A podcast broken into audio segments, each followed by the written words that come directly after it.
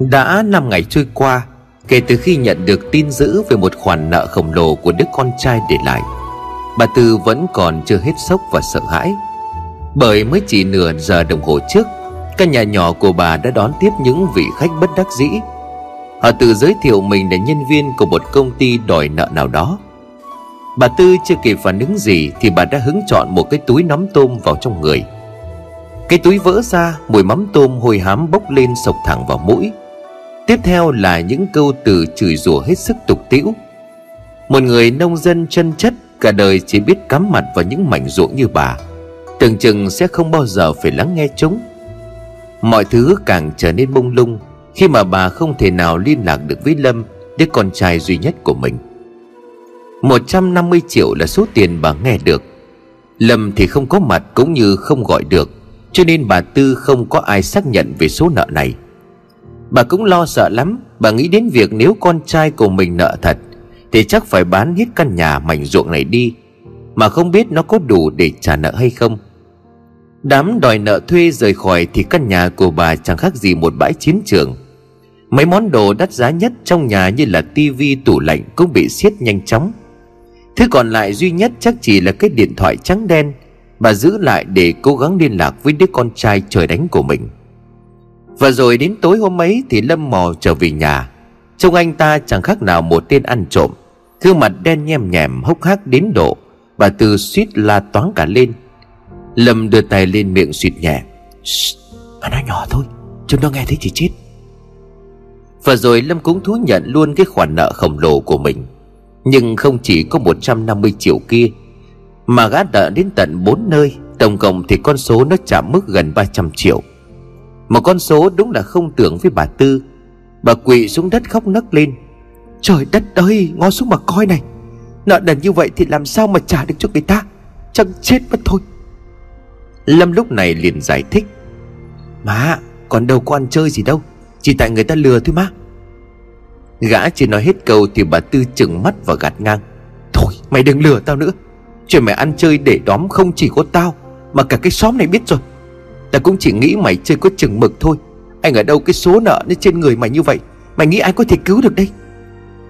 Lâm quỳ xuống đất rối rít rồi nói. Con xin má cứu con lần này đi. Mày điên à? Bây giờ có bán hết tất cả cũng đâu có đủ trả. Ta có thể cho mày mảnh ruộng, muốn bán thì bán, còn căn nhà lọ hương hỏa cho ông bà, cho cha của mày thì ta không bán được đâu. Lâm thở dài thườn thượt. Gã đứng dậy chỉ vào bà Tư rồi nói. Bà nhớ lên ngày hôm nay chính bà không cứu tôi. Ước gì tôi không được sinh ra trong cái căn nhà nghèo nàn như thế này. Đúng là số tôi nó khổ mà. Nói xong thì Lâm đứng thẳng lên chạy ra khỏi nhà. Gã đi khỏi thì bà Tư bật khóc. Bà khóc vì cơn tức, vì sự bất lực. Cả cuộc đời của bà tính cho đến thời điểm hiện tại thì có thể nói là một đời hy sinh. Khi chồng của bà còn sống thì mọi thứ có vẻ đỡ hơn, nhưng khi từ ông phát bệnh rồi mất thì chỉ có một mình bà gồng gánh nuôi con. Lâm ăn chơi phá phách như ngày hôm nay thì cũng do bà cả.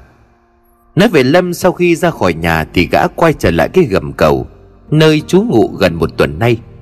Lâm chọn nó là bởi vì đây không ai nhận ra, không ai biết gì về gã. Đám chủ nợ và đòi nợ thuê nhờ thế cũng không tìm được. Lâm ngả người nằm trên đống bìa cát tông của mấy cái hộp giấy. Gã bực tức chửi đồng. Má nó chứ đúng là trời đất bất công mà. Nghe thấy câu than thở của gã thì một người ăn mày vốn ở gần đó lên tiếng. Này, có cái chuyện gì mà coi bộ bực bội vậy người anh em? Lâm đưa mắt nhìn lên. Gã nhận ra người này rồi lắc đầu ngán ngẩm. Có rượu không anh hai, cho em xin một chút đi, chan đời quá. Gã ăn mày bước tới chìa cái chai nước lọc rồi nói. Có nước thôi, tiền đâu mà mua rượu. Tao cả tháng này không biết mùi rượu là gì rồi. Mà mày nói cũng đúng, cuộc đời của tao với mày đúng là bất công. Ngoài kia toàn bọn giàu có, quần áo là lượt, còn tao với mày thì chui rúc dưới cái xó này. Lâm phì cười. Than thở làm gì, giờ mà có chuyện gì có thể kiếm tiền, có bán cái mạng này đi cũng không tiếc. Lâm vừa dứt lời thì gã ăn mày giật mình. Gương mặt của gã sáng rỡ cả lên. Gã liền cúi xuống chỗ của Lâm rồi nói. Mày nói thật không? Thật chứ sao không, giờ con cướp cũng được, khổ quá rồi mà. Gã ăn mày vỗ đùi rồi nói. Được, nếu mày nói vậy thì tao với mày đi ăn trộm. Cái gì? Đi ăn trộm? Anh hay chọc em à? Ủa chứ mày vừa nói đó thôi. Nếu muốn thì tao với mày đi ăn trộm, mà mày sợ thì thôi. Lúc này nhận ra được sự nghiêm túc trên vẻ mặt của gã ăn mày, Lâm mới ngồi dậy nheo mắt hỏi: "Anh nói thật không? Ăn trộm ở đâu?" Gã ăn mày chỉ tay về phía trước rồi từ tốn nói: "Ta đi dạo kiếm ve chai mấy lần ở trong xóm cồn kia, thế người ta đồn về nhà của con Huệ, mày có nghe không?" Huệ, một cái tên không gợi được chút ấn tượng nào với Lâm, cả lắc đầu: "Em không biết. Mày đúng là suốt ngày chỉ biết để đóm thôi. Để ta nói cho mày nghe. Có con Huệ nghe đâu nó là người ở tận dưới miền Tây dạt lên đây. Nó không có chồng nhưng có một đứa con trai chừng hơn 1 tuổi." Lâm nhíu mày, gã nghĩ cái hoàn cảnh như vậy thì người phụ nữ tên Huệ kia lấy đâu ra tiền để mà ăn trộm. Gã bây giờ lại đang cần một số tiền lớn để giải quyết nợ nần, đâu có rảnh mà ăn trộm một ít tiền lẻ. Lâm lắc đầu phản đối: "Không, em không ăn trộm đâu, được bao nhiêu đâu mà." Gã ăn mày phì cười xòe 5 ngón tay: "50 cây vàng, bao nhiêu đây đủ chứ?" "Cái gì?" Lâm thốt lớn bởi con số mà gã ăn mày vừa nói. Để củng cố thêm lòng tin của Lâm, gã mới giải thích: "Đây, ta nói cho mày nghe. Là con Huệ, nó là vợ bé của một ông đại gia. Mọi chuyện vỡ lở, ông ta mới cho nó 50 cây vàng để lánh đi. Tới giờ ít nhất trong nhà cũng phải giữ lại được khoảng 40. Lâm vẫn chưa hết bất ngờ, gã lắp bắp: "Anh Hải nói thật không? Chứ ta nói giỡn mày làm gì? Hơn nữa đây đâu phải là dễ dàng gì ta nói như vậy. Không giấu mày, ta đã theo dõi nó từ lâu rồi. Nhưng mà ngàn nỗi chỉ có một mình, sợ có chuyện gì trở tay không kịp. Giờ mày nghe lời của tao, kiếm được ít tiền anh em mình cùng chia, mày thấy thế nào?" Trước lời đề nghị quá chóng vánh của gã ăn mày, Lâm ngớ người ra một lúc. Nhưng áp lực từ số nợ trên người làm cho gã không nghĩ được gì nhiều thêm. Lâm thở dài một hơi rồi nói: "Giờ không có tiền thì cũng chết, mà đi ăn trộm bị bắt thì đi tù trốn được nợ nần, mà may mắn thì trộm được tiền trả nợ, cũng ngóc đầu dậy được." Cái con số mấy chục cây vàng cứ lẩn quẩn trong đầu của Lâm. Nói đúng hơn thì nó bây giờ là mục tiêu và hy vọng sống duy nhất của gã. Lâm quay ra nói với tên ăn mày: "Anh Hải, được rồi, em sẽ nghe theo lời của anh. Nhưng mà kế hoạch thế nào, anh em mình phải bàn thật kỹ lưỡng, chứ lỡ có chuyện gì bất trắc thì khổ lắm." Gã ăn mày gật đầu rồi nói thêm: "Ngày mai mày đi với tao qua đó coi một vòng. Ta đảm bảo với mày là mày nhìn thấy cái nhà của nó thì cái chuyện ăn trộm nó dễ dàng lắm." "Được rồi, để tới ngày mai rồi đi coi thử." Nói là làm. Tờ mờ sáng ngày hôm sau, Lâm đi theo gã hai kia vào trong xóm cồn. Lâm bịt kín khuôn mặt mình vì sợ bị đám chủ nợ trông thấy. Đi được một lúc thì gã ăn mày ngừng lại, hất hàm hướng về phía trước: "Nhà con Huệ đó, cây nhà ở trong góc có cây trứng cá ở trước." Lâm đưa mắt nhìn theo sự chỉ dẫn của gã. Gã nhanh chóng nhận ra được, đúng như những gì mình đã được nghe, căn nhà nằm tách biệt gói gọn trong một góc, xung quanh là cây cối tùm. Nếu như nửa đêm lẻn vào đây thì chẳng ai thấy được cả. Thêm vào đó là cái hàng rào thấp bé, nó thấp tới nỗi chỉ cần tí tay vào, nhốn người nhẹ nhàng có thể qua được. Lâm gật gù thì thầm: "Đúng là dễ vào thật, nhưng nếu có tiền nhiều thì sao cô lại ở nơi hớ hênh như vậy? Không lên quách thành phố mua một căn biệt thự." Gã ăn mày lắc đầu rồi đáp: "Thế thì mày không biết rồi, nó đang trốn bà vợ lớn của ông kia. Nó phải chui rúc ở đây, để cho bà ta có tìm ra thì cũng không nghĩ là chồng bà có nhiều của cải đến như vậy. Và lại căn nhà này cũng là nó thuê mà thôi. Nếu ta đoán không nhầm, đợi cho mọi thứ êm xuôi thì nó sẽ chuyển đi nơi khác. Mày không tận dụng được cơ hội này thì không còn lần nào nữa cả." Lời lẽ của tên ăn mày quá sức thuyết phục. Hơn nữa, người đang bị dồn vào bước đường cùng như Lâm thì chỉ cần có một cơ hội nhỏ cũng đủ cho gã có hy vọng. Để cho chắc ăn hơn thì cả hai chăm chú quan sát căn nhà của Huệ tới tận chiều tối. Ngồi trên nền đất lạnh lẽo hôi hám dưới gầm cầu, Lâm liền mở lời: "Anh hai định chừng nào mình ra tay?" Tên ăn mày thở dài lắc đầu rồi nói: "Tạm thời chưa biết được, để coi thử đã. Nhà của nó tuy là nhỏ nhưng mà mình chưa tìm ra chỗ nào để có thể lẻn vào bên trong. Chưa phá khóa vừa mất thời gian vừa dễ bị phát hiện. May mà nó không lắp máy quay, chứ nó mà lắp thì cũng chỉ có nước ngồi khóc mà thôi." Lâm liền gật gù, nhưng gã cũng nhanh chóng hối thúc: "Anh hai, anh tính nhanh cho em đi, chứ em bị trụ nợ nó dĩ qua rồi. Lần này 2-3 bữa nữa mà không có tiền trả nợ thì chắc chúng nó giết em mất. Mày cứ bình tĩnh đi, để tao tính. Không có chuyện gì là hấp tấp được đâu. Đây là cái chuyện đi tù như chơi đó, đã nghe chưa?" Lâm không nói nữa, gã ngả lưng nằm xuống thở dài thườn thượt một cách chán nản. Thế nhưng mà đến chiều ngày hôm sau, tên ăn mày trở lại với một gương mặt hết sức hớn hở. Gã lay Lâm dậy rồi nói: Có biến rồi. Lâm lờ mờ hồi tỉnh, gã nhíu mày nhìn ra đối phương rồi hỏi: Có chuyện gì đó anh hai? Dậy đi, trời giúp ta rồi. Vẫn còn ngơ ngác lắm, Lâm chống tay ngồi dậy. Gã ăn mày tiếp tục nói: Vừa mấy lúc sáng tao đi ngang qua nhà của con Huệ thì thấy nguyên một mảng tường ở đằng sau nhà của nó bị sụp xuống. Nghe đầu là do căn nhà đã quá cũ rồi, cho nên mối mọt nó ăn hết. Nó đang chờ người sơn sửa lại. Lâm liền nhíu mày: Sơn sửa lại thì càng đông người, sao lèn được vào anh hai? Tên ăn trộm cười giòn rồi nói: Vậy thì mày không biết rồi. Thằng thợ hồ mà con Huệ kia nhờ lại chính là cái thằng anh em chí cốt của tao. Tao mới nói với nó là hẹn sang ngày mai thì mới nhận làm, tức là đêm nay anh em mình có thể vô dọn sạch căn nhà của con Huệ. Lâm trợn mắt ngỡ ngàng rồi gã thốt lên: Trời đất ơi, vậy bắt buộc là phải tối nay hả anh? Lỡ con Huệ nó phát hiện thì sao? Rồi nó la làng lên chắc chết. Em chưa chuẩn bị gì cả, anh nói gấp quá. Tên ăn mày liền quắc mắc lên rồi nói: Cái thằng nhát chết này, mày đi ăn trộm mà còn định thảnh thơi thoải mái à?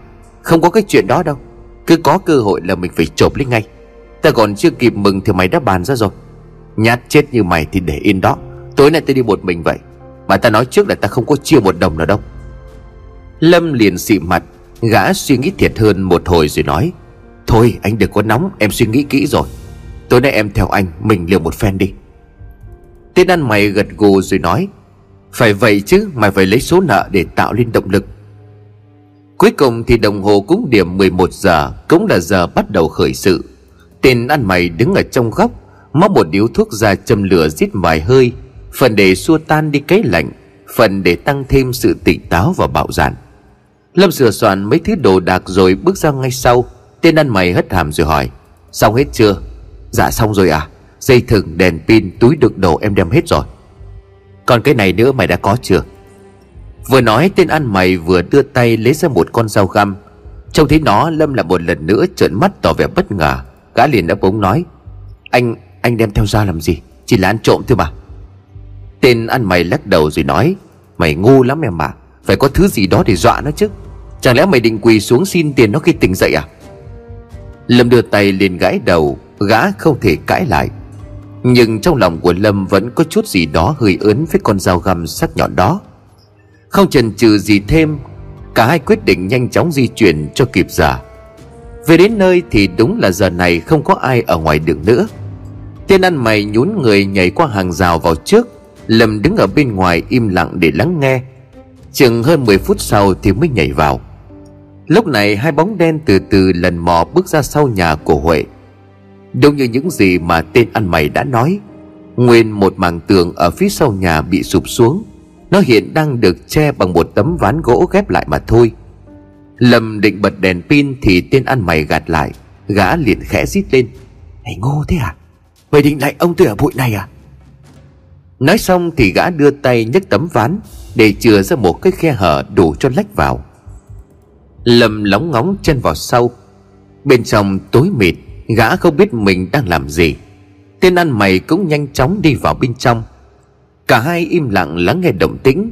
Căn nhà nhỏ này chỉ có vỏn vẹn một phòng khách, một phòng ngủ, một gian bếp với vệ sinh ở phía sau, cho nên không khó để cho tên ăn mày xác định được phương hướng. Gã chỉ tay về phía căn phòng đang đóng cửa rồi thì thầm: Nó ở trong đó, đi thôi. Cả hai bắt đầu kéo khăn che mặt lên, từ từ tiến vào trong phòng. Khi cánh cửa mở hé ra, Lâm trông thấy một người phụ nữ đang nằm say sưa ở trên giường. Bên cạnh là cái nôi với một đứa bé đang say ngủ không kém. Lâm đảo mắt nhìn quanh phòng, gọi đây là một căn phòng của người có đến mấy chục cây vàng ư?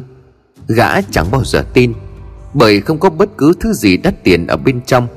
Thậm chí từ giường chiếu cho đến tận vật dụng ở bên trong trông còn thảm hơn là nhà của gã. Thế nhưng lỡ vào tận đây rồi, Lâm không thể nào quay trở lại. Tên ăn mày từ từ tiến lại chỗ của Huệ.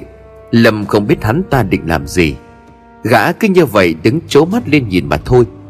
Lúc này Huệ vẫn đang ngủ say lắm, từng tiếng ngáy khẽ khẽ vang lên đều đặn. Tên ăn mày lúc này bắt đầu rút con dao từ trong túi, một tay giơ dao lên, tay còn lại thì đưa vào miệng của Huệ. Bị động bất ngờ, cô bừng tỉnh, hai con mắt của Huệ trợn ngược. Cô hoảng hốt lắm, nhưng tên ăn mày đã chuẩn bị trước tinh thần. Gã liền gắt nhẹ: Im lặng, không là tao giết, nghe chưa? Huệ tuy sợ hãi nhưng cô vẫn quyết định im lặng, bởi Huệ biết chống cự trong tình cảnh này là nắm chắc phần thiệt. Tên ăn mày quay sang Lâm: Cho nó lại. Lâm như một pho tượng đá, gã giật mình. Chiếc túi đựng đồ trên tay rơi bịch xuống đất. Phải loay hoay mất một lúc thì Lâm mới có thể trói được hai tay của Huệ vào chân giường. Lúc này tên ăn mày thì thầm hỏi: Tiền vàng của mày giấu ở đâu, khai mau. Tiền nào? Huệ lắc đầu: Tôi nghèo lắm, không có tiền đâu. Xin ông tha cho mẹ con tôi. Tên ăn mày trợn mắt lên. Không cần thấy hết mặt của hắn, nhưng chỉ cần nhìn mắt thôi cũng đã cảm thấy sợ. Mày đừng có mà giỡn với tao. Mày không có vàng đúng không? Vậy thì tao giết cả hai mẹ con mày, đừng để cho tao điên.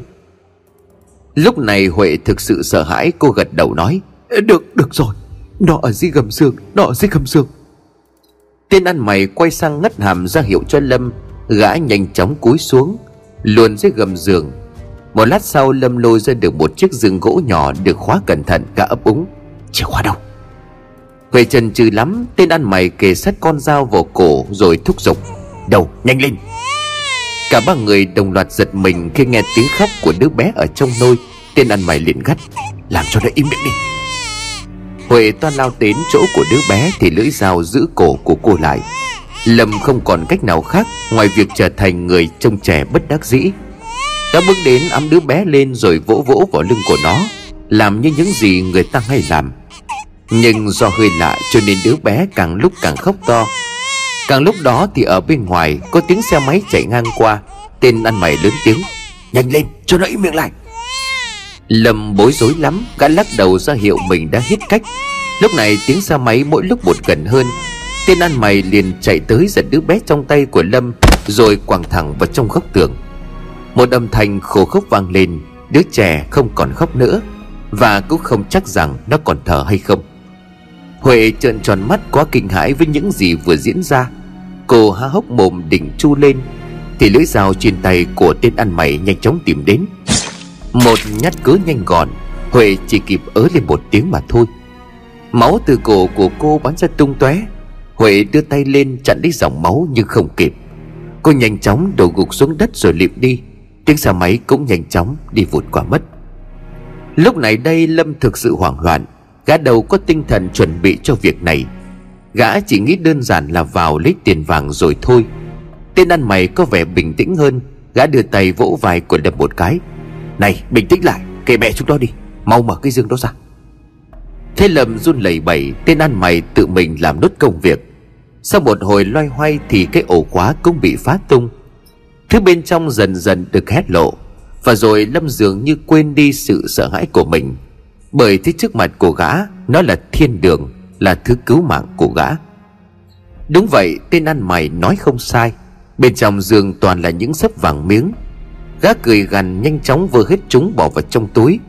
Xong xuôi cả hai kiểm tra lại một lần nữa xem mình có bỏ quên dấu vết gì không. Sau khi mọi thứ ổn thỏa, tên ăn mày kéo Lâm rời khỏi căn nhà của Huệ. Về tới dưới gầm cầu thì đồng hồ đã chỉ qua hơn 1 giờ sáng. Lâm thở hổn hển, tay vẫn còn run lắm.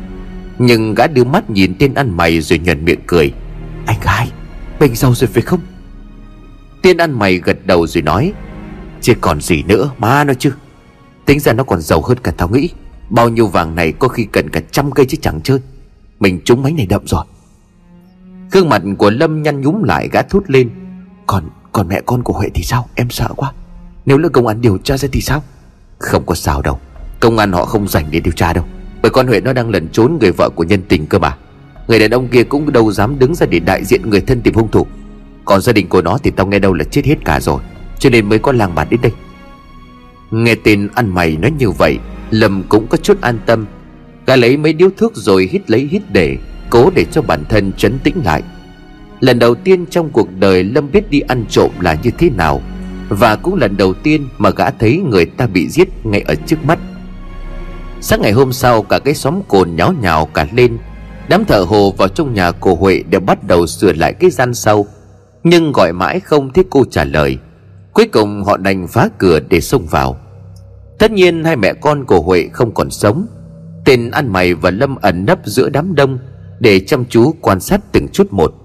Và quả đúng như lời nói của hắn, vụ việc nhanh chóng bị treo đên vô thời hạn, chờ thu thập thêm manh mối bằng chứng. Trời đất ơi, đứa nào mà ác nhân thất đức vậy hả? Khi loại này nếu mà bắt được thì kiến nghị cho tử hình đi. Đó là một trong vô số những bình luận của đám đông. Họ bàng hoàng hơn khi trông thấy xác của hai mẹ con xấu số được khiêng ra đưa lên xe cứu thương. Tất nhiên là trong cái đám ấy có hai gã mừng thầm. Một tuần trôi qua, lúc này mọi thứ đã bắt đầu êm đi. Tên ăn mày với Lâm mới chia nhau số vàng. Lâm thì khỏi phải nói, với gần 50 cây vàng được chia, gã không những trả hết nợ mà còn nghiễm nhiên giàu lên thấy rõ. Nhưng Lâm cũng cẩn thận lắm. Gã đầu muốn huênh hoang để làm gì cho người ta thêm nghi ngờ. Bề ngoài Lâm vẫn giả nghèo giả khổ, nhưng bên trong gã âm thầm mua một căn nhà lớn trên thành phố, với dự định sang năm sẽ chuyển hẳn lên đó. Những tưởng đâu tội ác của Lâm và đồng bọn cứ như vậy trôi vào quên lãng, nhưng không. Đúng tròn 1 tháng sau khi xảy ra vụ trộm kia, Lâm bắt đầu mơ thấy những giấc mơ hết sức đáng sợ. Lúc đầu gã chỉ lờ mờ thấy Huệ hiện ra trong giấc mơ, nhưng dần dần những giấc mơ rõ ràng hơn. Lâm thấy Huệ hiện ra với một thân người dính toàn máu đỏ, hai mắt của cô cũng đỏ nốt, gương mặt thì chứa đầy sự phẫn uất. Chưa hết, đi cùng với Huệ là một đứa bé trai, cái đầu của nó bị hõm vào bên trong, méo sạch, nghệt ra trông rất đáng sợ. Cả hai vẫn đứng đó nhìn Lâm chằm chằm. Quá sợ hãi, không ít lần Lâm gào khóc ngay ở trên giường. Bà Tư thấy tình trạng của đứa con có vẻ không ổn thì liền hỏi: Lâm, mày làm gì mà la hét dữ vậy con? Có chuyện gì nói cho má.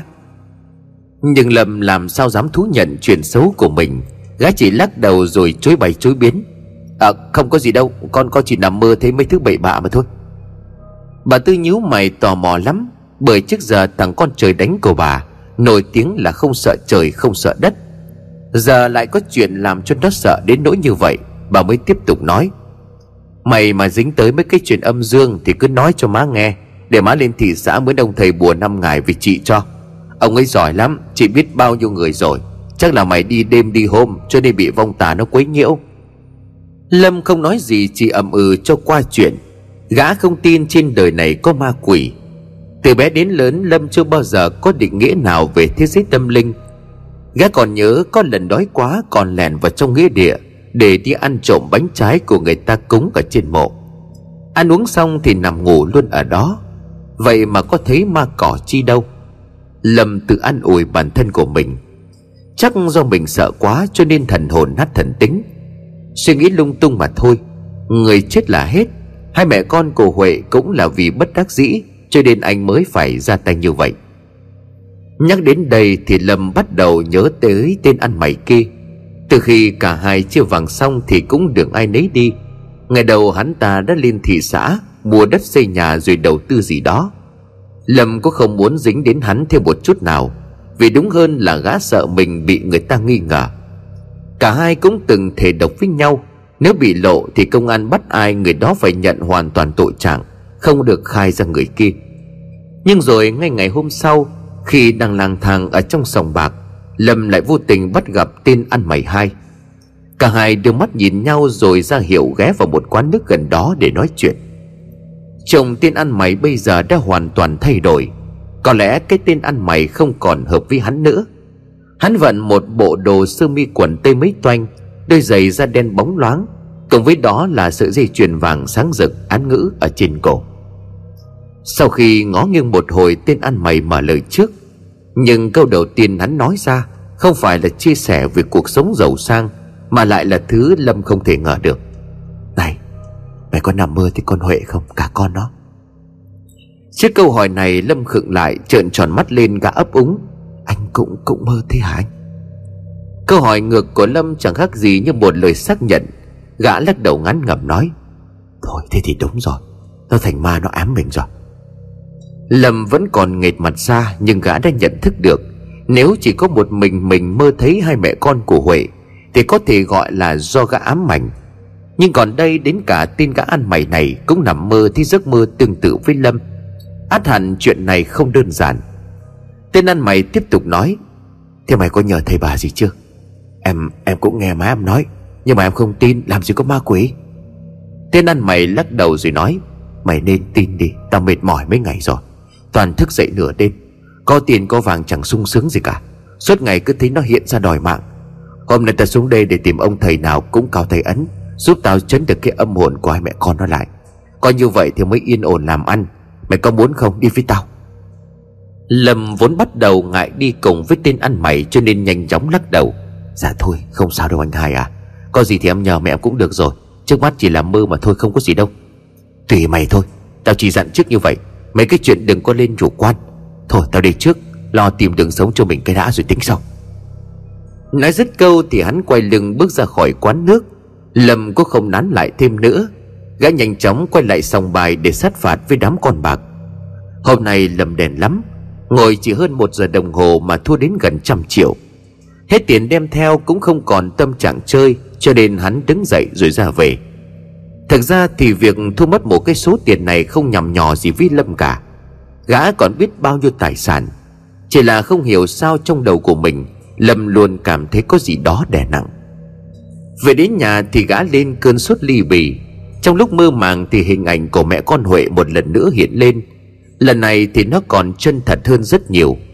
Lâm mệt lắm, cả cơ thể không có chút sức lực nào nữa, nhưng gã cũng đành phải cắn răng mà chịu đựng. Sự sợ hãi cộng với cơn sốt làm cho gương mặt của Lâm trắng bệch cả da. Bà Tư lại một lần nữa lo lắng, bà gọi luôn bác sĩ về thăm khám, cấp thuốc men, nhưng Lâm không hề thuyên giảm. Thậm chí trong lúc mê man, bà loáng thoáng nghe thấy con trai của mình gọi tên của ai đó. Và đặc biệt là những câu van xin tha mạng của Lâm ngày một nhiều hơn. Cơn đau hành hạ gã đến tận 1 tuần lễ rồi mới có dấu hiệu thuyên giảm đôi chút, nhưng sự sợ hãi trên mặt của Lâm vẫn còn hiện rõ. Hôm nay ăn lưng tô cháo nóng của bà Tư nấu, gã có vẻ đã tốt hơn. Từ dưới bếp bà Tư bước lên rồi hỏi con trai: Sao, thế khỏe hơn chút nào không con? Lâm không đáp, chỉ gật đầu ra hiệu mà thôi. Bà Tư như sực nhớ ra điều gì đó, bà liền nói: À Lâm này, mày có biết cái thằng Hai á, ngày xưa nó làm ăn mày với đi nhặt ve chai ở xóm dưới gầm cầu không?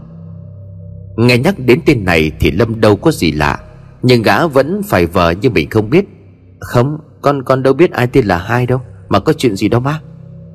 Bà Tư lúc này liền kể: Mới sáng này má đi chợ nghe người ta đồn đó, không biết dạo này nó trúng số hay làm cái gì mà đổi đời nhanh lắm. Mua một căn nhà thật lớn trên thị xã, vàng đeo kín cả người. Lâm gật gù, gắt tưởng rằng đây chính là chuyện bà Tư muốn nói. Chuyện tên ăn mày này giàu thì có gì lạ đâu, họ giàu cũng nhanh cơ mà. Nhưng rồi chuyện tiếp theo mà bà Tư kể mới làm cho Lâm sợ hãi. Đêm qua người ta phát hiện ra là nó treo cổ chết ở trong nhà rồi. Nghe đồn là cái xác của nó ghê lắm, trương phình lên như là chết từ lâu rồi đấy. Nhưng mà qua khám nghiệm thì nó mới chỉ chết có mấy tiếng đồng hồ thôi. Hai mắt của Lâm trợn trừng, gã liền thốt thành tiếng: Sao, chết rồi à? Bà Tư gật đầu: Thì nó chết rồi, sao? Con quen nó hả, nhớ ra rồi sao? Lâm vẫn chối đầy đẩy: Không quen. Tuy nhiên sự sợ hãi lúc này trong người của gã lên đến đỉnh điểm. Lâm lờ mờ nhớ lại hình như những giấc mơ của mình vừa rồi, còn có cả hình ảnh của anh Hai, tên ăn mày hiện ra nữa. Hắn ta quỳ mọp dưới chân của Huệ với một gương mặt hết sức cam chịu. Có khi nào...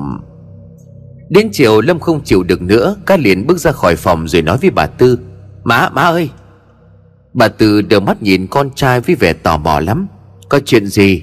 Má, cái ông thầy mà má nói hôm bữa ông ta ở đâu à? Bà Tư tất nhiên là bất ngờ với câu hỏi của con trai, nhưng bà có hỏi thêm vì sao Lâm cần biết ông thầy Pháp kia thì Lâm không hề tiết lộ. Gã chỉ hỏi xin địa chỉ cùng với thông tin mà thôi. Bà Tư không còn cách nào khác, cho nên cũng đành chiều theo ý của con trai. Theo lời chỉ dẫn của mẹ, Lâm lên thị xã. Đến tận sập tối hôm ấy thì gã mới tìm ra. Không biết ông thầy này có tài giỏi thật hay không, nhưng nhìn đống người ngồi đứng chật ních cả khoảng sân ở trước mặt thì phần nào Lâm cũng có chút lòng tin. Gã bước vào bên trong, đợi thêm một lát thì tới lượt của mình. Sau khi tự vẽ cho mình một câu chuyện hoàn toàn mới lạ, Lâm kể mình vô tình đi vào cái đám tang của mẹ con Huệ, rồi hợp tuổi cho nên họ bám theo để ám gã. Ông thầy Pháp nghe xong gật gù, vuốt một chòm râu: Chuyện mà cậu vừa nói nếu đúng là như vậy thì nó đơn giản mà thôi. Ta sẽ cho cậu một đạo bùa về giữ lấy nó ở trong phòng. Tà ma ắt hẳn không bao giờ dám động tới. Cầm lá bùa ở trên tay, Lâm trở về nhà với một tâm trạng hoang mang lắm. Bởi nói trắng ra thì gã cũng không tỏ ra tin tưởng nhiều về chuyện bùa ngải này. Nhưng mà như ông bà ta thường nói, có bệnh thì vái tứ phương. Hơn nữa chuyện này gã cũng đâu thể nào tiết lộ được ra bên ngoài. Về đến nơi thì cũng hơn 9 giờ tối. Lâm bỏ luôn công việc ăn uống mà vào trong phòng treo lá bùa lên. Xong xuôi cơn mệt mỏi sau lần đau bệnh vừa rồi vẫn còn âm ỉ, cho nên Lâm nhanh chóng leo lên giường ngủ một giấc với hy vọng là mình không còn gặp ác mộng nữa. Nhưng mà không, mọi thứ đâu có đơn giản như vậy. Trong giấc mơ đêm ngày hôm nay, hình ảnh hai mẹ con của Huệ lại xuất hiện, như thể là người sống trước mặt của Lâm vậy. Chưa hết, tên ăn mày kia bây giờ không còn quỳ dưới chân của Huệ nữa, mà gã còn đu tòn ten trên trần nhà, thòng cái đầu của mình xuống đất mà cười lớn: Lâm ơi, đến đây chơi với tao. Quá mệt mỏi, Lâm biết được rằng lá bùa mình vừa thỉnh về không hề có tác dụng. Gã mới thều thào nói: Đây, thân xác của tao đây. Chúng mày muốn làm gì thì làm, giết tao đi. Tao không còn thiết sống nữa. Chúng mày cứ hiện ra, không giết tao thì tao sẽ tự tử.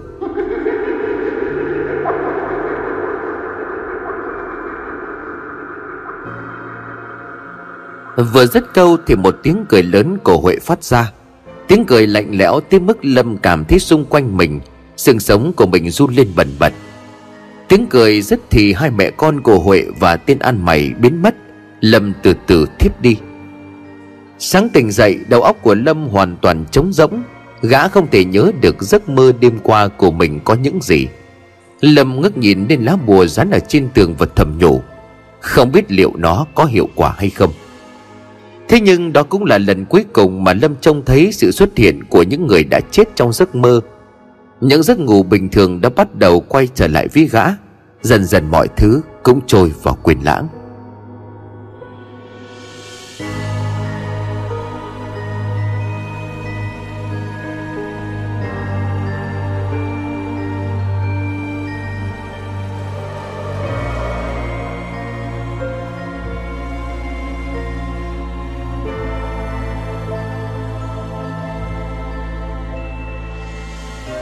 Năm sau,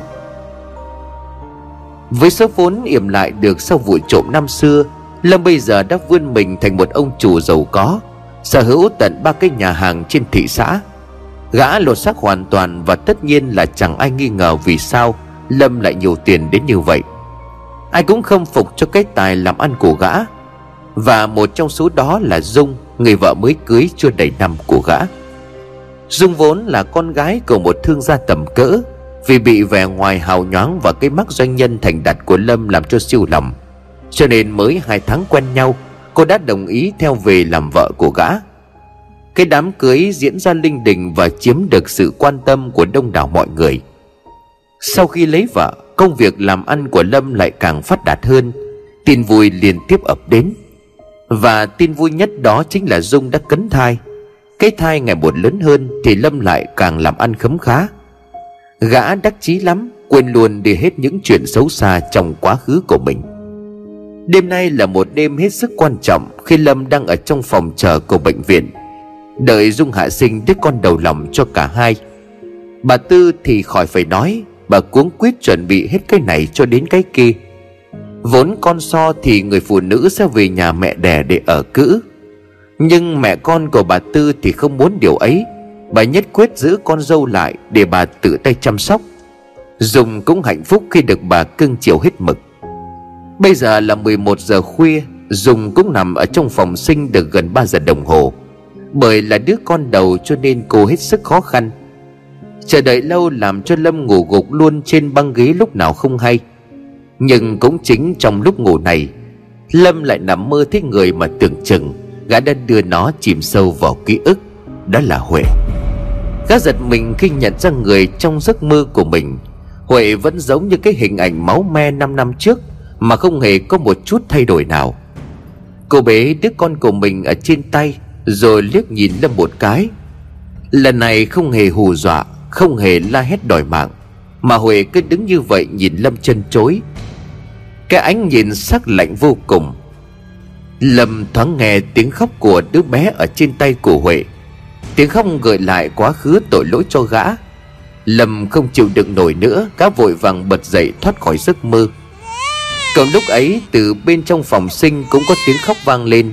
Một cô y tá từ bên trong hớt hải chạy ra thông báo: ai là người nhà của chị Dung, chị ấy sinh rồi đấy.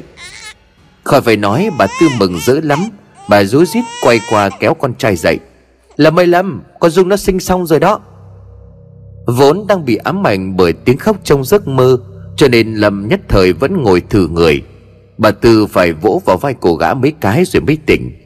Cái thằng này, con vui quá nên hóa ngơ hả? Tỉnh dậy đi, con Dung nó sinh rồi. Lúc này thì Lâm mới như bừng tỉnh. Gã vui mừng bật dậy, quên hết tất cả những gì trong giấc mơ kia, rồi nhanh chóng chạy ảo vào bên trong. Lúc này Dung đang nằm hồi sức, kế bên là một đứa bé còn đỏ hòn. Vốn trước đây siêu âm Lâm đã biết được vợ của mình sinh ra con trai, nhưng gã không thể ngờ được rằng thằng bé lại nhỏ con đến như vậy. Lâm quay sang chỗ y tá lúc nãy rồi hỏi: cô ơi, thằng bé nặng bao nhiêu? Sao tôi thấy nó bé quá vậy? Cô y tá gật gù rồi nói: bé nặng chỉ khoảng 2 kg mà thôi, nhưng là có hơi bé so với đứa trẻ bình thường. Nhưng mà anh và gia đình cũng đừng lo lắng, mọi người cứ để bé cứng cáp hơn rồi cho đi khám tổng quát. Lúc ấy mới biết được là bé có vấn đề gì hay không. Lâm gật gù. Đứa con trai của gã tuy nhỏ bé nhưng gương mặt của nó tươi tỉnh lắm, trông có phần sáng lạng và đẹp trai. Bà Tư rối rít đứa cháu nội: trời đất ơi, cháu của bà ngoan quá. Lúc này đúng là thằng bé khác với thằng bé bình thường thật. Nó không khóc mà thậm chí còn nở một nụ cười nhẹ. Không rõ là nó cười thật hay là không, nhưng mà nhìn cái khuôn miệng há ra kia thì cực kỳ dễ thương. Dung và con trai nằm lại viện hơn 1 tuần thì sau đó được trở về nhà. Thằng cu tí, tên cúng cơm mà Lâm đặt cho con trai của mình, sau mấy lần kiểm tra thì kết luận bác sĩ đưa ra hết sức khả quan. Chỉ là cơ địa của nó có phần thấp bé nhẹ cân mà thôi. Chỉ cần chú ý hơn đến vấn đề dinh dưỡng thì sẽ nhanh chóng được cải thiện. Về đến nhà, Lâm lập tức mở một buổi tiệc hết sức hoành tráng cho con trai của mình. Bạn bè làm ăn, anh em chiến hữu của gã có mặt đầy đủ. Lâm vui vẻ tiếp rượu từng người cho đến khi say khướt thì mới thôi. Nhậu xong, Lâm phải nhờ đến 2 người dìu về phòng. Lúc này Dung vẫn còn đang trong quá trình hồi sức, cho nên cô ngủ sớm lắm. Lâm bước tới chỗ nôi của con trai mình. Thằng bé cũng ngủ say như mẹ của nó vậy. Gã nhẹ nhàng đặt tay lên vuốt ve 2 cái má phúng phính, rồi thích thú mỉm cười. Lúc này ngoài trời đột nhiên nổi cơn giông, một tia chớp rạch ngang bầu trời, kèm theo đó là một tiếng sấm nổ đinh tai nhức óc.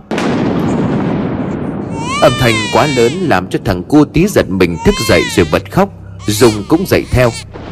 Lâm bế con trai lên xoa xoa lưng cho nó. Gã thì thầm: tí ngoan, cô tí ngoan, nín đi ba thương. Thế nhưng càng dỗ thì nó lại càng khóc. Tiếng khóc của nó nghe xé cả cổ họng vậy. Dung không thấy liền đứng dậy đi lên thay chồng. Kỳ lạ, cho đến lượt cô bé thì thằng bé đột nhiên im bặt. Nó không khóc nữa mà chuyển sang cười. Lâm thấy như vậy thì cũng bật cười theo. Cái thằng này khóc đó rồi lại cười, đúng là con nít mà. Trời đã bắt đầu mưa. Cơn mưa xem ra có vẻ lớn lắm. Và trong cái màn mưa trắng xóa ấy, Lâm không hề biết được rằng trong sân nhà mình lúc này có một bóng người đang lờ mờ ẩn hiện. Người đó nhìn chằm chằm vào trong với một cặp mắt chứa đầy oán hận, một cặp mắt của quá khứ. Cái quá khứ đã bị gã quên lãng từ bao nhiêu lâu nay. Sáng ngày hôm sau, Lâm thức dậy khá trễ. Trong nhà lúc này chỉ còn mẹ con của Dung. Bà Tư thì đã đi chợ từ sáng sớm. Gã bước xuống giường vươn vai mấy cái để xua đi phần nào mệt mỏi ở trong người. Rửa mặt xong thì Lâm cũng lấy lại được sự tỉnh táo hoàn toàn. Gã xuống phòng khách ngồi thừa người ra để hồi tưởng về giấc mơ đêm qua. Đúng, đêm qua Lâm lại mơ ngủ. Và thứ xuất hiện trong giấc mơ lần này là thứ mà gã không mong muốn nhất. Đó chính là vong hồn của Huệ. Giấc mơ tuy không rõ ràng lắm, nhưng gã vẫn nhận biết được Huệ. Cô hiện ra trong lúc ở bệnh viện, đầu tóc bù xù, máu me chảy ròng ròng ướt hết cả vạt áo. Chưa dừng lại ở đó, đứa bé ở trên tay của Huệ khóc ré lên. Cô vừa dỗ nó vừa nhoẻn miệng cười. Cái điều cười đầy sự bí ẩn và có phần kỳ dị. Chỉ mơ đến đây thôi thì mọi thứ cứ nhòe đi. Lâm chìm vào trong vô thức bởi cơn say vẫn còn đang chích choáng ở trong đầu. Trông thấy gương mặt có phần nghệch ra của chồng, Dung từ dưới bếp bước lên rồi hỏi nhỏ: Anh bị làm sao vậy? Vẫn còn say à? Lâm đưa mắt nhìn vợ, gã chưa vội trả lời mà hỏi ngược lại: Còn đâu rồi em? Thằng Tí hả? Dung đưa tay chỉ sang gian phòng kế. Nó đang nằm chơi ở trong đó. Lâu nay em kéo nó vào trong nôi mà mấy món quà mà người ta tặng cho nó ngày hôm qua. Thằng bé có vẻ là mê đồ chơi lắm. Mới có mấy ngày tuổi mà cứ đưa tay đòi cầm nắm mà thôi. Em cũng không dám để gần, cứ cho nó nhìn trước đã. Lâm gật gù, gã quay sang nhìn Dung nở một nụ cười thương mến. Vợ của anh giỏi quá, sinh cho anh một thằng con trai. Anh thật là có phúc phần lắm mới cưới được em làm vợ. Bất ngờ được khen làm cho Dung có chút nở mũi. Cô đưa tay vỗ vào vai của chồng một cái. Anh này, nay anh học ở đâu cái tính nịnh đầm thế hả? Cứ dẻo miệng thế này rồi ăn quen. Sao đừng dẻo miệng với gái thì coi chừng đó. Lâm phì cười. Làm gì có chuyện đó, anh chỉ có một mình em mà thôi. Cuộc trò chuyện của hai vợ chồng Lâm bị cắt ngang bởi tiếng khóc bên trong gian phòng. Là tiếng khóc của thằng cu Tí. Cả hai nhanh chóng chạy vào bên trong. Thằng bé đang nằm ở trong nôi. Xung quanh là một đống đồ chơi được tặng tiệc ngày hôm qua. Nào là xe cộ, siêu nhân mô hình và mấy trái bóng. Dung nhanh tay ẵm con lên rồi dỗ. Thằng bé không đi vệ sinh cũng không có vẻ gì là đói, vì vừa mới được cho bú lúc nãy, nên chắc chỉ có khóc quấy mà thôi.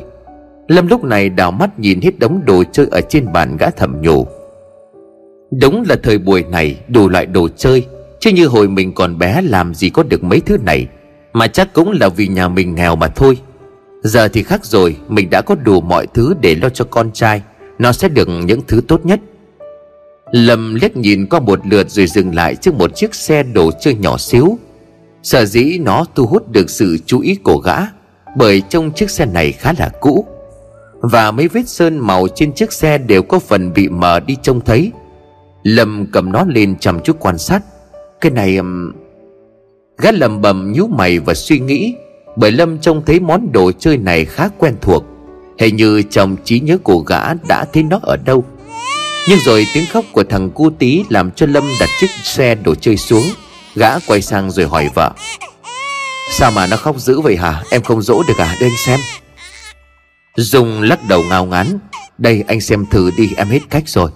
Hay là nó đói? Không, em vừa cho nó bú mà. Lâm nhíu mày nhìn thằng bé. Nó càng lúc càng khóc to hơn. Lúc này bà Tư cũng đi chợ về. Nghe tiếng cháu trai khóc, bà sốt ruột lắm. Hai đứa đưa thằng Tí đi viện khám xem có cái chuyện gì. Nghe lời của bà Tư, hai vợ chồng Lâm nhanh chóng đưa con trai vào bệnh viện. Sau hơn 2 giờ với đủ các bước kiểm tra, thì một vị bác sĩ bước ra cất tiếng gọi. Ai là người nhà của cháu bé vừa chuyển vào đây? À, là tôi à? Lâm và vợ cùng đồng loạt đứng dậy. Cả hai bắt đầu lo lắng khi nét mặt của vị bác sĩ kia không mấy tươi tỉnh. Lâm liền hỏi ngay. Theo bác sĩ là con tôi nó bị làm sao vậy ạ? Vị bác sĩ chỉ về phía cuối phòng rồi nói. Mời hai người theo tôi, chúng ta vào trong phòng nói chuyện. Trên đường đi, Lâm liên tục đưa mắt nhìn vợ. Cả hai lo lắng lắm bởi cái thái độ và cách nói chuyện của ông bác sĩ này có phần gì đó không được khả quan cho lắm. Vô tích trong phòng khám, sau khi yên vị ở trên ghế thì bác sĩ bắt đầu nói. Đây là kết quả chụp chiếu sơ qua của bé. Vừa nói ông vừa đưa một sấp ảnh chụp X quang cho vợ chồng của Lâm xem. Tất nhiên là họ chẳng hiểu gì. Có chút sốt ruột, Lâm mới hỏi thẳng. Thế cuối cùng là con trai tôi bị gì? Sao ông cứ úp úp mở mở như vậy? Ông định vòi tiền à? Dung thấy chồng của mình có chút nóng nảy thì liền căn lại. Cô thì thầm. Anh bình tĩnh đi. Vì bác sĩ lắc đầu từ tốn nói. Tôi hiểu tâm trạng lo lắng của vợ chồng anh. Tình hình của bé vẫn đang trong quá trình theo dõi. Chúng tôi chưa dám kết luận điều gì cả. Nhưng nếu dựa vào những triệu chứng và kết quả chụp phim này thì rất có khả năng bé đã bị tổn thương cột sống. Cái gì? Lâm liền thốt lên đầy kinh ngạc. Tổn thương cột sống, một cụm từ có thể nói là hết sức nghiêm trọng với một đứa trẻ sơ sinh như cu Tí. Vì bác sĩ tiếp tục nói. Không biết ở nhà là bé có bị ngã ở đâu không à? Không hề đâu. Dung lắc đầu phủ nhận. Chúng tôi chăm sóc rất kỹ rồi. Suốt ngày thằng bé chỉ nằm trong nôi mà thôi. Hơn nữa nó nhỏ như vậy cho nên làm sao có thể tự đi rồi ngã. Ánh mắt của vị bác sĩ nheo lại, ông lắc đầu. Thế thì lạ thật đó. Theo như kết quả chụp phim thì từ dưới ngực cho đến bụng của thằng bé là đoạn mà cột sống bị tổn thương nhiều nhất.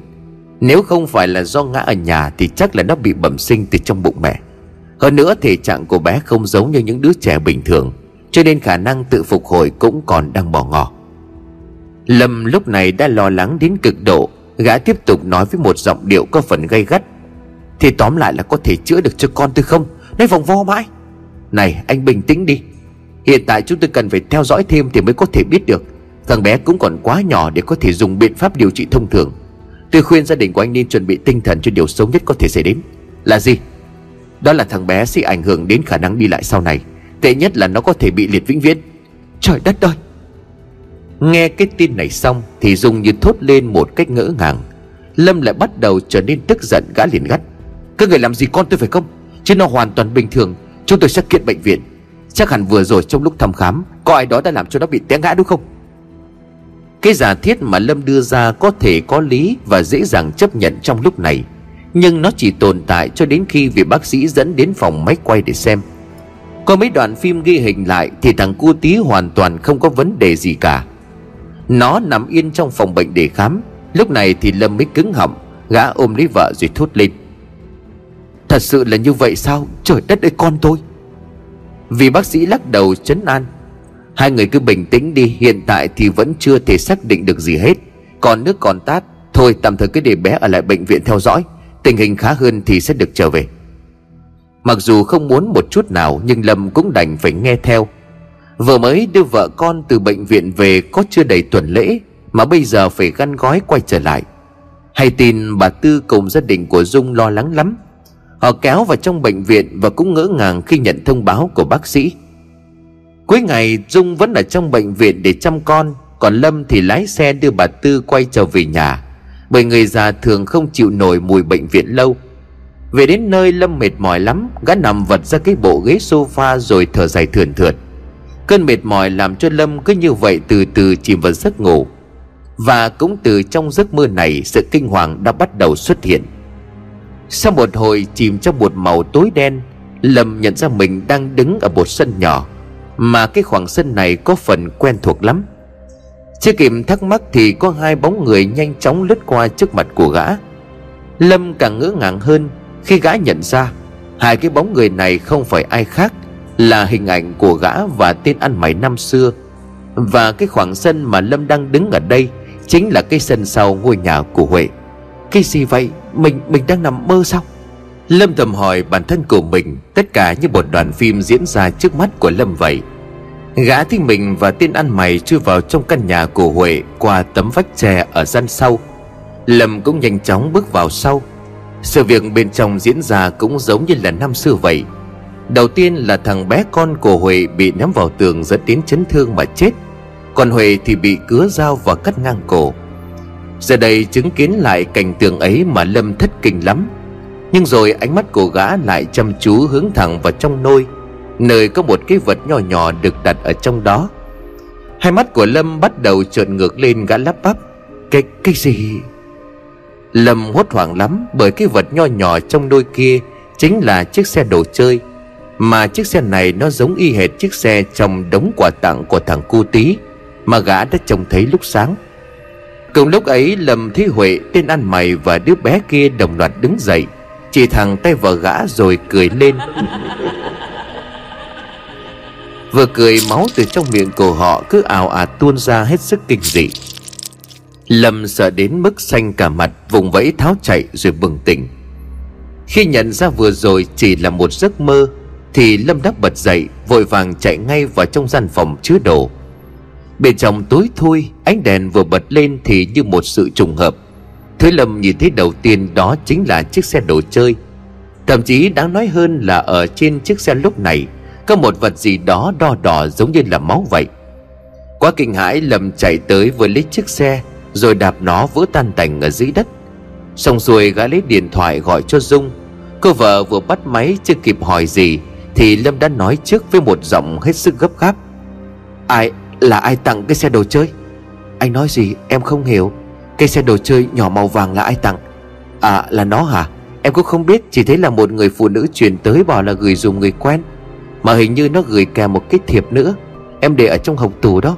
Sáng giờ lu bu quá cho nên chưa có kịp đọc. Chắc là bạn anh gửi. Mà có chuyện gì thế? Sao anh lại... Chưa kịp nói hết câu thì Lâm đã nhanh chóng cúp máy. Gã nhào tới hộc tủ mở nó. Một tấm thiệp được đặt ở trong đó. Lúc này thì Lâm khựng lại.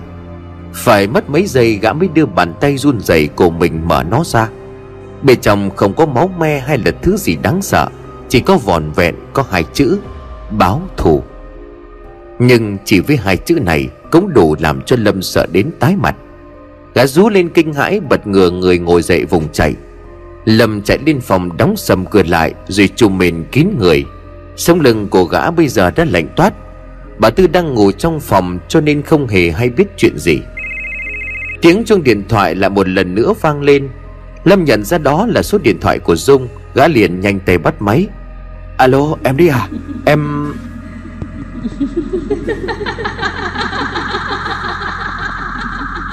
Thế nhưng Lâm khựng lại khi mà ở đầu dây bên kia phát ra một giọng cười the thé. Cái giọng cười này thì gã đâu có lạ gì, nó không thể nhầm lẫn đi đâu được. Đó là giọng cười của Huệ. Sợ quá, Lâm vứt thẳng chiếc điện thoại đi. Nó vỡ tung thành hai mảnh rồi tắt lịm. Cái gì thế này? Lâm thốt lên kinh hãi tột độ. Rõ ràng là chiếc điện thoại vừa rồi đã bị gã làm cho hư hại đến mức đó, mà nó vẫn còn sáng đèn, vẫn còn đổ chuông. Lại là số điện thoại của Dung ở bên trên. Lâm phi thẳng xuống đất, nhè chân lên mà đạp lấy đạp để. Sau mấy cú đạp mạnh đến nỗi mảnh vỡ đâm vào chân tứ máu thì nó cũng không còn kêu nữa. Lâm ngồi bật ra đất, thở hổn hển, tưởng chừng như mọi thứ đã ngừng lại. Nhưng mà không, tiếng cười the thé đó lại vang lên. Lâm sợ đến mức như là muốn bắn tim cả ra ngoài. Nhưng chưa dừng lại ở đó, từ trong góc phòng một bóng đen lù lù đã xuất hiện. Cái bóng làm cho Lâm trợn tròn mắt kinh ngạc. Đó là Huệ. Đúng, cô đang hiện ra sờ sờ ở trước mặt của Lâm, chứ không còn là trong giấc mơ nữa. Lâm liền ú ớ nói: Mày Huệ lúc này với một hình dạng hết sức đáng sợ. Khắp người của cô ngoài máu ra thì còn có cả giòi bọ. Một mùi hôi thối đến lợm giọng bốc lên. Cô liếc cặp mắt đen ngòm của mình nhìn Lâm chằm chằm. Huệ nhếch mép cười một cái. Sao, gặp lại người quen không chào được sao? Lâm lúc này sợ đến nỗi không còn một chút nhận thức nào nữa. Gã chỉ còn biết run rẩy chờ đợi Huệ làm gì tiếp theo mà thôi. Và rồi gã nhận ra trên tay của Huệ vẫn còn ẵm một đứa bé. Nhưng nó không phải là con của cô. Hay nói đúng hơn, đứa bé mà Huệ đang ẵm ở trên tay, đây chính là thằng Cu Tí, đứa con của Lâm. Không chần chừ, gã rú lên kinh hãi. Con tao, hãy trả lại con cho tao. Vừa nói Lâm vừa nhào tới chỗ của Huệ. Nhưng như chạm vào không khí, gã đâm xuyên qua cái thân thể kinh dị của cô mà đập đầu vào tường. Cơn đau làm cho Lâm choáng váng cả đi, và tất cả chỉ còn lại lờ mờ. Máu đen trên đầu của gã đã bắt đầu túa ra. Lâm nghe thấy tiếng cười the thé kia càng lúc càng nhỏ dần rồi ngất lịm. Tỉnh dậy ở trong bệnh viện, Lâm thấy mình đang ngồi trên giường bệnh. Bà Tư ngồi kế bên với một vẻ mặt lo lắng. Trông thấy con trai mở mắt, bà liền reo lên mừng rỡ. Trời ơi Lâm, mày tỉnh dậy rồi hả con? Lâm không nói gì cả, bởi trong đầu của gã đang lần lượt nhớ lại mọi thứ trước khi ngất đi. Và nhớ lại là Lâm lại càng thêm sợ hãi. Gã nhớ tới hình ảnh thằng Cu Tí đang nằm trong vòng tay của Huệ. Thì ra từ bấy lâu nay cô không hề bị lá bùa mà Lâm thỉnh về để chế ngự. Khác với tên ăn mày, hắn ta chỉ có một mình cho nên phải chết. Còn Lâm, Huệ kiên nhẫn chờ đợi cho đến giờ phút này để báo thù. Lâm không những bị hành hạ về thể xác còn cả về tinh thần khi chứng kiến đứa con trai của mình bị làm hại. Thâm độc quá. Tí ơi, bà hại con rồi. Lâm thều thào. Gã thầm trách bản thân của mình vì tội ác ngày xưa gây ra mà bây giờ lại làm hại đến đứa con trai của mình. Bà Tư không hiểu chuyện gì cho nên bà chỉ nghĩ là Lâm lo lắng cho con trai quá mà thôi. Đến chiều ngày hôm ấy thì Lâm cũng đã khỏe hơn có thể bước xuống giường mà không còn choáng váng nữa. Gã ôm cái băng trắng trên đầu mà lững thững bước về phía Khoa Nhi, nơi mẹ con của Dung vẫn ở đó từ hôm qua đến giờ. Dung hoàn toàn không được thông báo về tai nạn của chồng, cho nên khi thấy cái vòng băng trắng trên đầu của gã thì cô hốt hoảng lắm. Hai mắt của cô mở trừng lên rồi nói: "Anh Lâm, anh sao vậy?" Lâm lắc đầu nói: "Anh không sao, chỉ là vô tình trượt ngã mà thôi. Từ đêm qua đến giờ em gọi điện thoại cho anh mà không có được. Lúc đầu Thanh còn nghe máy nhưng mà không nói gì cả. Rồi mấy cuộc sau thì thuê bao không liên lạc được. Đợi sáng em mới gọi cho mẹ thì mẹ bảo là anh không sao. Chắc là mẹ sợ em lo lắng chứ gì." Lâm gật gù nhớ lại chuyện đêm qua, thì ra đúng là Dung có gọi cho gã thật. Nhưng cũng lúc ấy thì âm hồn của Huệ đã can thiệp, không cho gã nghe được giọng nói của vợ, mà thay vào đó là cái điệu cười kinh dị của cô. Lâm nhẹ nhàng nói ra: "Anh không sao đâu, mà con thế nào rồi em?" Dung liền lắc đầu nói: "Vẫn vậy thôi. Giờ đang đợi bác sĩ người ta khám và theo dõi thêm. Nó mới ngủ dậy chứ từ sáng đến giờ khóc suốt thôi. Em nhìn thấy con đau đớn mà thương quá đi.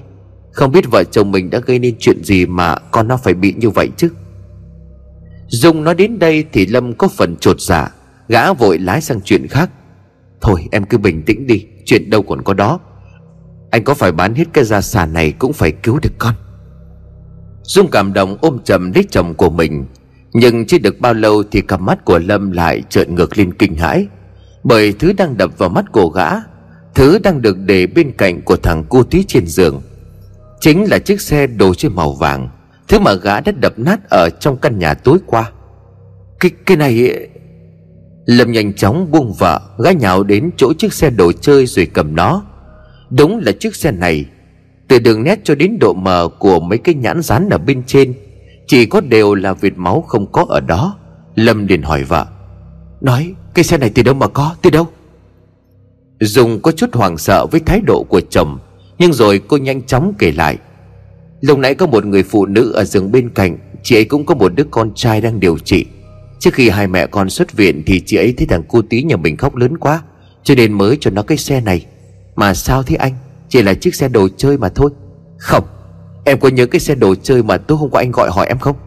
"Vâng, em nhớ." "Thì sao ạ?" Nó là chiếc xe này." Dung bật cười nhìn cái băng trắng trên đầu của Lâm. Cô lại nghĩ là anh có vấn đề về thần kinh thật. "Anh này, đồ chơi thì giống nhau là chuyện thường thôi mà. Làm gì có cái chuyện đồ ở trong nhà của mình người khác lại cầm, rồi sau đó lại cho chính con của mình chứ." Lâm lắc đầu nguậy nguậy: Không, được rồi, anh sẽ xem là ai đã làm ra cái chuyện này." Nói dứt câu thì Lâm chạy ngay ra bên ngoài tìm gặp bảo vệ. Đốt lót một số tiền khá thì người này cũng chấp nhận cho gã vào trong phòng máy quay. Và đến nơi đúng là có người đưa chiếc xe đồ chơi này cho thằng cu tí như lời Dung kể. Nhưng trong suốt quá trình đó, vì góc máy quay đã bị khuất cho nên không tài nào thấy được gương mặt của người kia. Mãi cho đến cuối đoạn băng, trước khi người phụ nữ đó đi ra khỏi phòng, thì cô ta quay đầu nhìn thẳng vào máy quay. Gương mặt hiện lên trên màn hình làm cho Lâm rụng rời. Gã như chết điếng người khi đó không phải ai khác chính là Huệ. Cái oan hồn của cô ta đúng là ghê gớm. Cô ta có thể xuất hiện mọi nơi. Cô ta có thể tác động vào cuộc sống của Lâm theo một cách không thể nào tệ hơn được nữa. Gã rú lên một tiếng kinh hãi rồi chạy ra khỏi phòng bảo vệ. Lúc này Lâm không về phòng bệnh của con trai, gã cũng không về nhà mình nữa, mà Lâm lái một chiếc xe một mạch về quê, về cái xóm Cồn, nơi mà tội ác 5 năm trước của gã đã được lật mở lại. Chiếc xe hơi của Lâm ngừng lại trước một căn nhà nhỏ. Nó chẳng có chút gì khác biệt so với lần gần nhất mà Lâm trông thấy. Căn nhà của Huệ từ sau khi mẹ con của cô chết thì người chủ của nó cũng không cho ai thuê được. Nghe đồn là có hồn ma của cô hiện về để quấy phá, dần dà thì cũng bỏ hoang.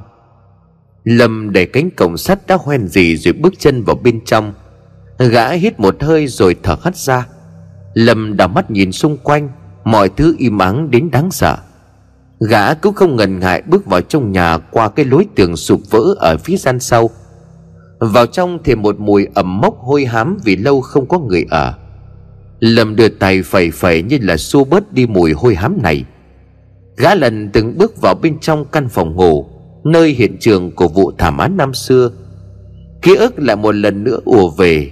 Lâm trông thấy giường, tủ và cả cái nôi vẫn được đặt ở trong đó, chỉ có điều mọi thứ đã được dọn dẹp, lau chùi sạch sẽ.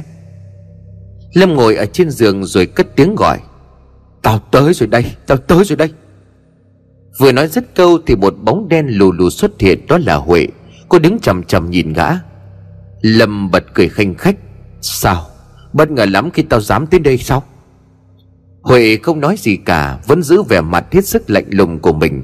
Lâm chỉ tay vào cô rồi nói: "Mày hành hạ tân đủ rồi đó, ngược lại đi." Lần này thì đến lượt Huệ cười. Cô gằn giọng phát ra từng tiếng: "Mày nghĩ mày thoát được sao?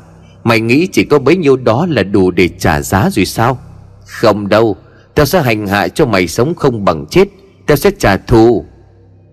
Lâm thở một hơi, gã bắt đầu quỳ xuống đất trước sự ngỡ ngàng của Huệ. Lâm nói: "Tao xin mày, coi như tao xin mày. Chuyện tao làm với mày thì tao sẽ trả giá, tao sẽ chuộc tội. Mong mày tha cho vợ con tao một con đường sống."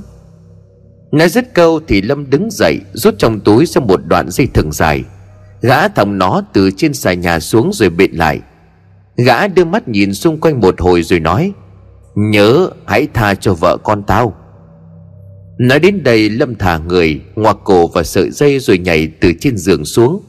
Cơn ngạt thở nhanh chóng làm cho hai mắt của gã trợn lên. Bản năng sinh tồn khiến cho tay chân của Lâm vùng vẫy như để bấu víu vào một thứ gì đó. Mọi thứ dần mờ đi. Lâm tự nhủ: "Thôi thế là hết đời." Nhưng trong khoảnh khắc sinh tử đó thì sợi dây thừng bất ngờ bị đứt. Lâm rơi xuống đất ho sặc sụa. Cô hít lấy làn không khí vào trong.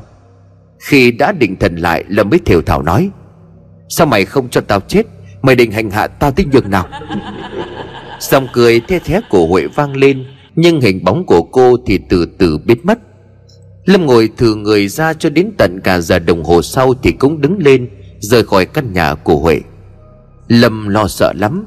Gã lo sợ rằng Huệ không cho gã chết để mà hành hạ thằng cu tí trước mặt của gã.